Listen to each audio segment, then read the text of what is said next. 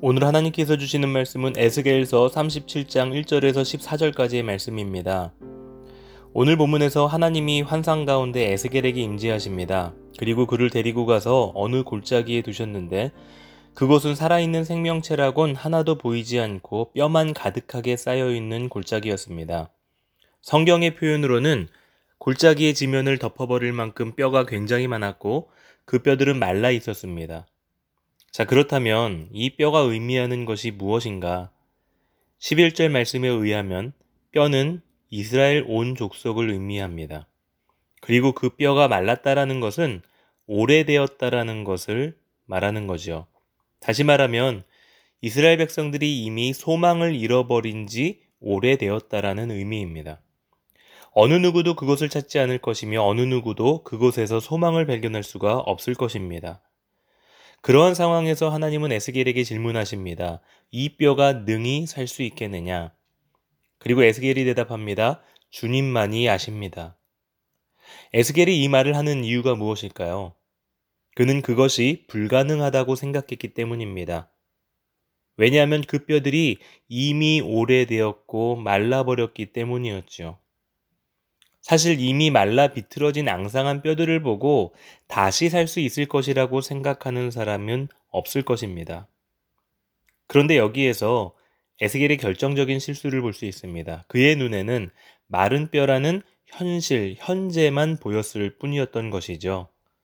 그의 눈에는 민족이 멸망당하고 바벨론 포로로 끌려가고 있는 현실만 눈에 보였던 것입니다. 이미 포기해버린 사람은 더 이상 그것에 미련을 두지 않습니다. 더 이상 돌아보지 않습니다.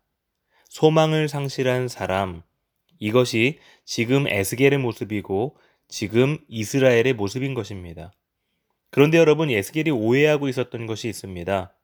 하나님의 질문은 단순히 이 뼈들이 살 수 있을 것 같냐고 물어보신 것이 아닙니다. 하나님께서는 이 뼈들을 능히 살릴 수 있다는 것을 믿는 믿음이 있는지를 질문하신 것입니다. 오늘 4절과 6절 말씀에서 하나님이 그 마른 뼈들에게 대언하라고 말씀하시죠. 너희 위에 힘줄을 두고 살을 입히고 가죽으로 덮고 너희 속에 생기를 넣으리니 너희가 살아나리라.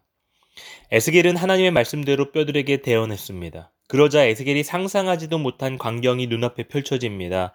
7절과 10절 말씀에서 마른 뼈들이 움직이더니 서로 붙기 시작했고 그 뼈에 힘줄과 살과 가죽이 덮였습니다. 그리고 에스겔이 다시 대언합니다. 생기야 사방으로부터 와서 이 죽음을 당한 자에게 불, 불어서 살아나게 하라. 여기서 생기라는 단어는 히브리어로 루아흐라고 합니다. 이 단어는 창세기 2장을 연상시키는 단어이죠. 하나님이 인간을 창조하실 때 인간에게 불어넣으셨었던 생기라는 말과 동일한 말입니다. 생기는 숨, 호흡을 의미합니다. 하나님의 생기가 부어져서 흙에 불과한 우리가 지금의 인간의 모습이 되어 있는 것이죠. 그 생기가 생명 없는 마른 뼈에 들어가니까 어떤 광경이 펼쳐지는가? 시체와 다름이 없었던 육체가 살아나서 지극히 큰 군대가 됩니다. 살아있는 생명, 태초에 하나님이 만드신 그 인간의 완전한 모습으로 부활한 것입니다. 이스라엘 족성은 오랜 포로 생활 때문에 그들의 삶을 포기하고 소망을 잃어버렸습니다. 이것이 당시에 이스라엘 모습만은 아닐 것입니다. 지금 세상에 나아가면 볼 수 있는 수많은 사람들의 모습일 것입니다. 아니 어쩌면 그 모습이 바로 저와 여러분의 모습일 수도 있습니다. 겉모습은 멀쩡하지만 하나님의 생기가 없어서 소망이 없는 어쩌면 우리는 지금 그런 모습에 만족하며 살아가고 있는지도 모릅니다. 그래서 우리는 마른 뼈와 같은 삶을 오랫동안 지속하며 살아가고 있는 것이지요. 그러나 성령께서 마른 뼈와 같은 내 인생 속에 들어오신다면 우리는 사는 것입니다. 우리는 그동안 내 의지, 내 경험만 의지하면서 겉으로는 살아있으나 죽은 사람처럼 살았습니다.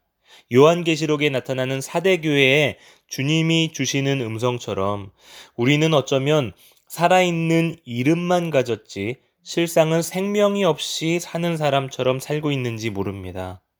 사랑하는 성도 여러분, 이제 바람 같은 성령, 호흡 같은 성령께서 우리 안에 임하시면, 마른 뼈와 같은 우리 안에 임하시면, 우리는 생명을 얻게 되며 영원히 변하지 않는 소망을 가지고 살아날 줄로 믿습니다.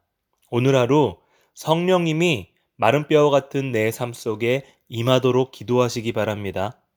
그리고 그 성령님으로 변화된 삶으로 소망을 잃은 사람이 아닌 소망을 품고 전할 수 있는 사람이 되는 이 하루가 되시기를 주님의 이름으로 축복합니다.